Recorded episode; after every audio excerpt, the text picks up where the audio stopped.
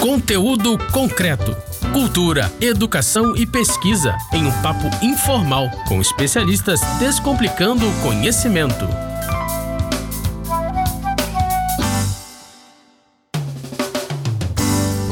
Olá, você que está aí pelas rampas da UERJ e Mediações. Estamos aqui em mais um conteúdo concreto. Esse programa é que é feito numa parceria do site Salada Cult com a Universidade do Estado do Rio de Janeiro. Mas eu não estou sozinho, não. Hoje a gente vai falar sobre um tema espetacular. Vocês não vão entender, mas é legal. Grego Koiné. O tema de hoje é Tu tá falando grego? Olha só, gente. Eu trouxe aqui um grupo de pessoas especiais e nós vamos começar por ela, Dulce Nascimento, que é professora doutora aqui no Instituto de Letras da UERJ, do curso de grego e que vai ajudar a gente nesse papo aí um pouquinho, né? Fala com a gente, Dulce. Haire, Kaia, Irene, para todos vocês que estão nos ouvindo neste momento tão especial de confraternização. Estamos aqui os quatro, quatro é um número bom, né? Para falar um pouquinho de vocês sobre essa língua fantástica que é o grego e sobre a divulgação dela através do dialeto koiné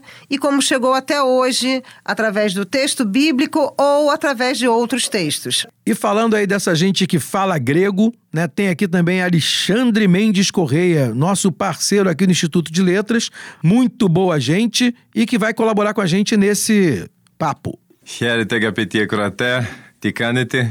Eu estou aqui com um imenso prazer de estar junto com o meu amigo Kleber, com a Alessandra, com a professora Dulce e vim aqui hoje para aprender com vocês todos. Muito Caramba. obrigado pelo convite, meu amigo.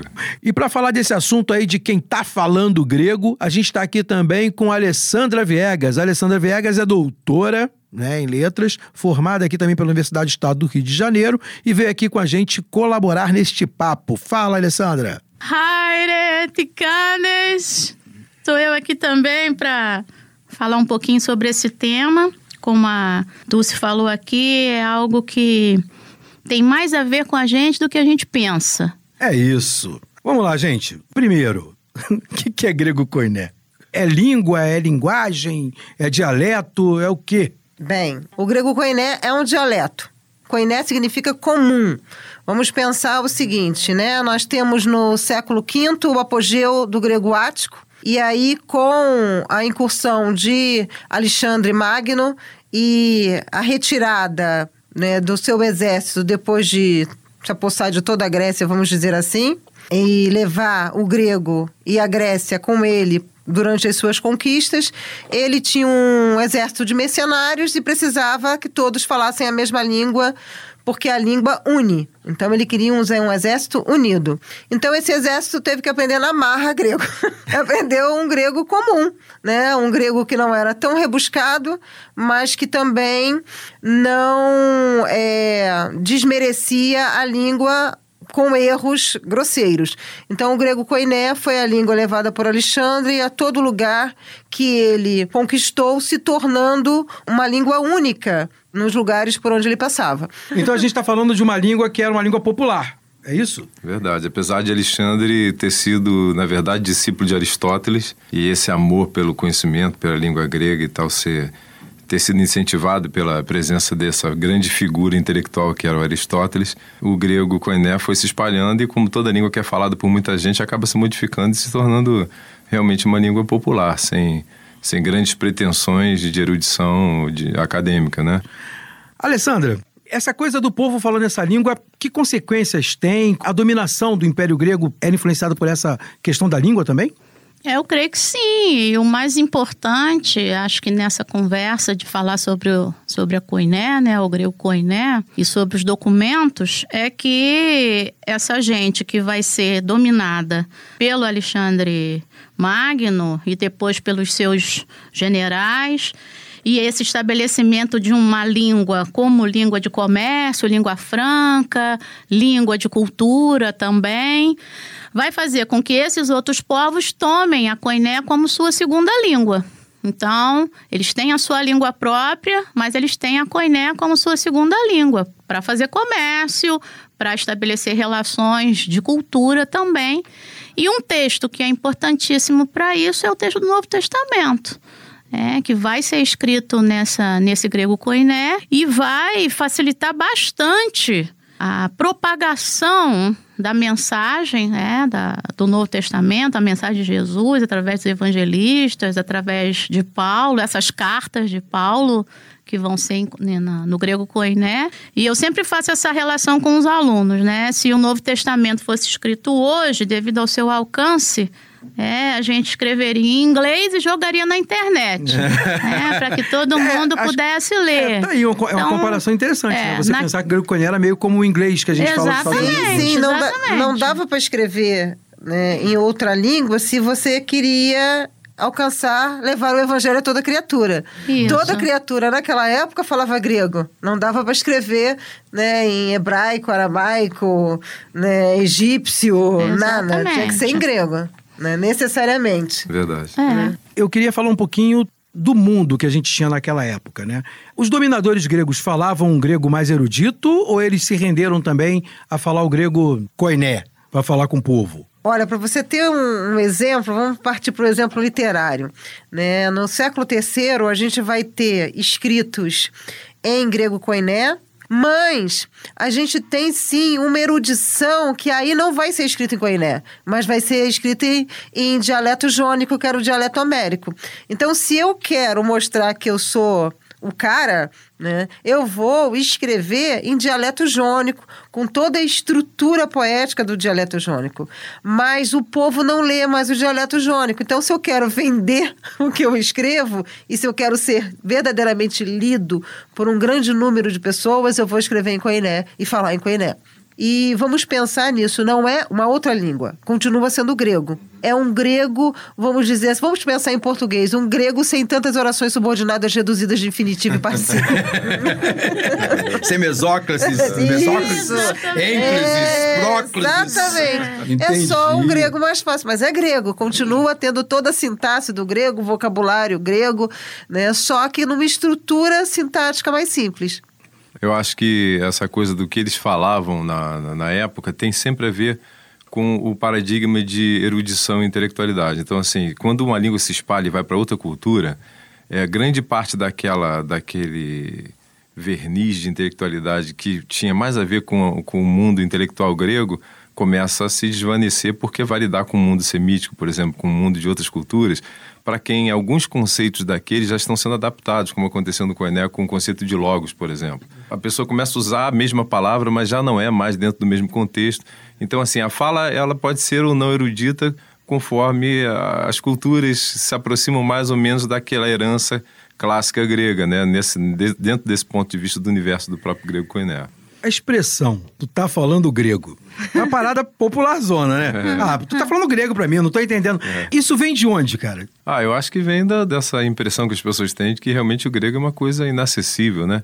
Ele é uma língua complexa, né? O grego exige um estudo cuidadoso, ele tem outro sistema, tem declinações que a gente não tem em português. Então, eu acho assim, é meio mitificada essa coisa da complexidade do grego e as pessoas não têm tanto acesso, né?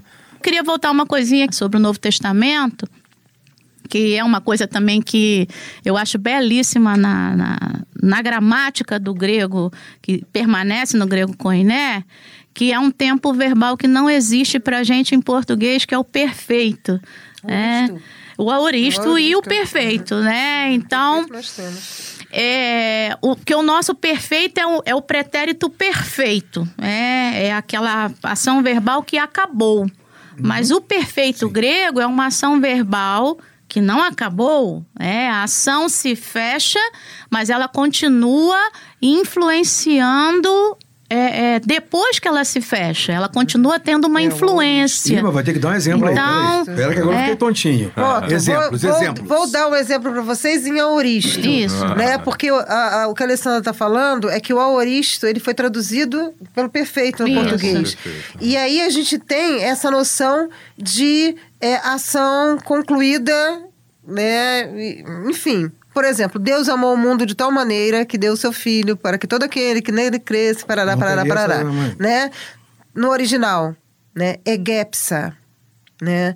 Que é o aoristo do verbo amar. Ou seja, Deus em um determinado momento amou o mundo e continua amando, e continua amando, e continua amando. Uhum. Né? Não, não acaba.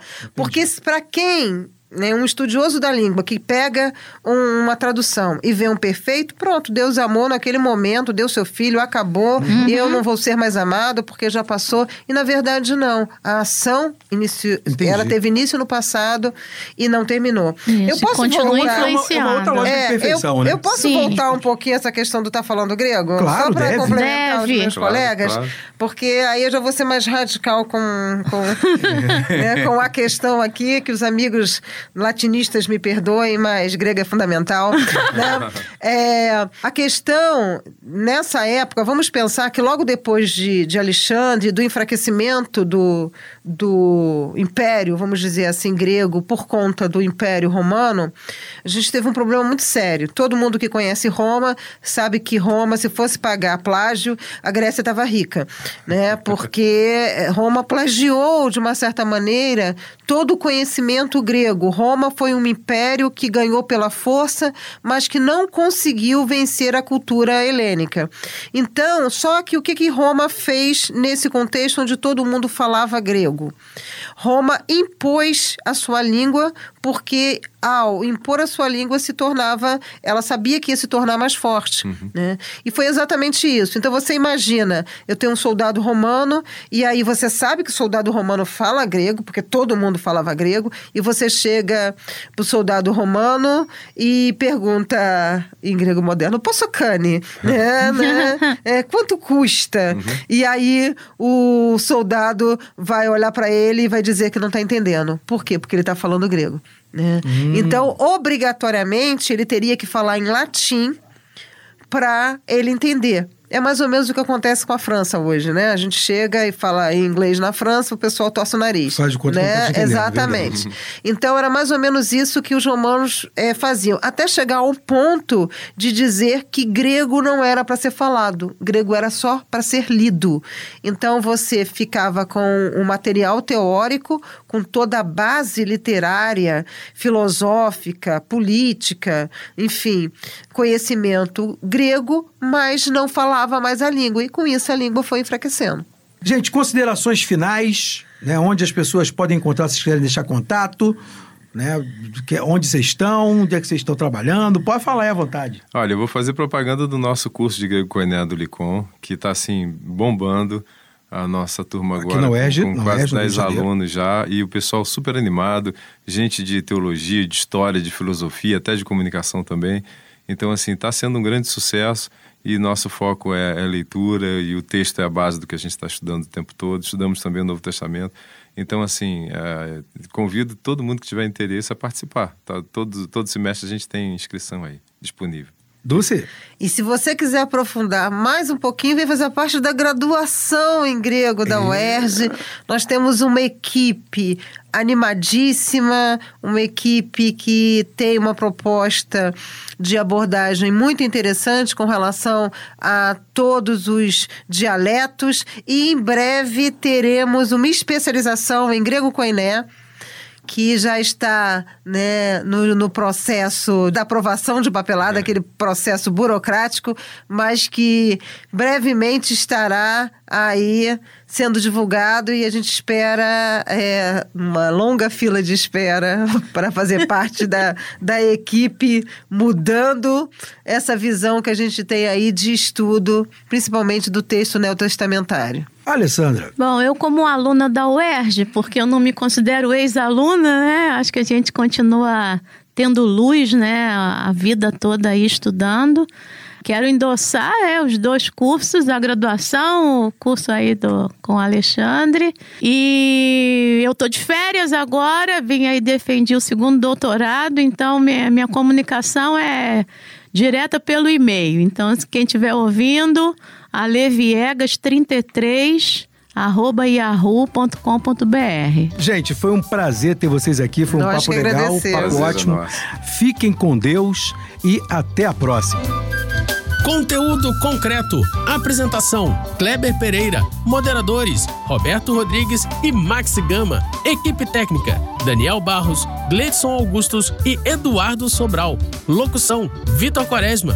Produção: Rádio Erge e Salada Cult. Realização: Centro de Tecnologia Educacional CTE SR3.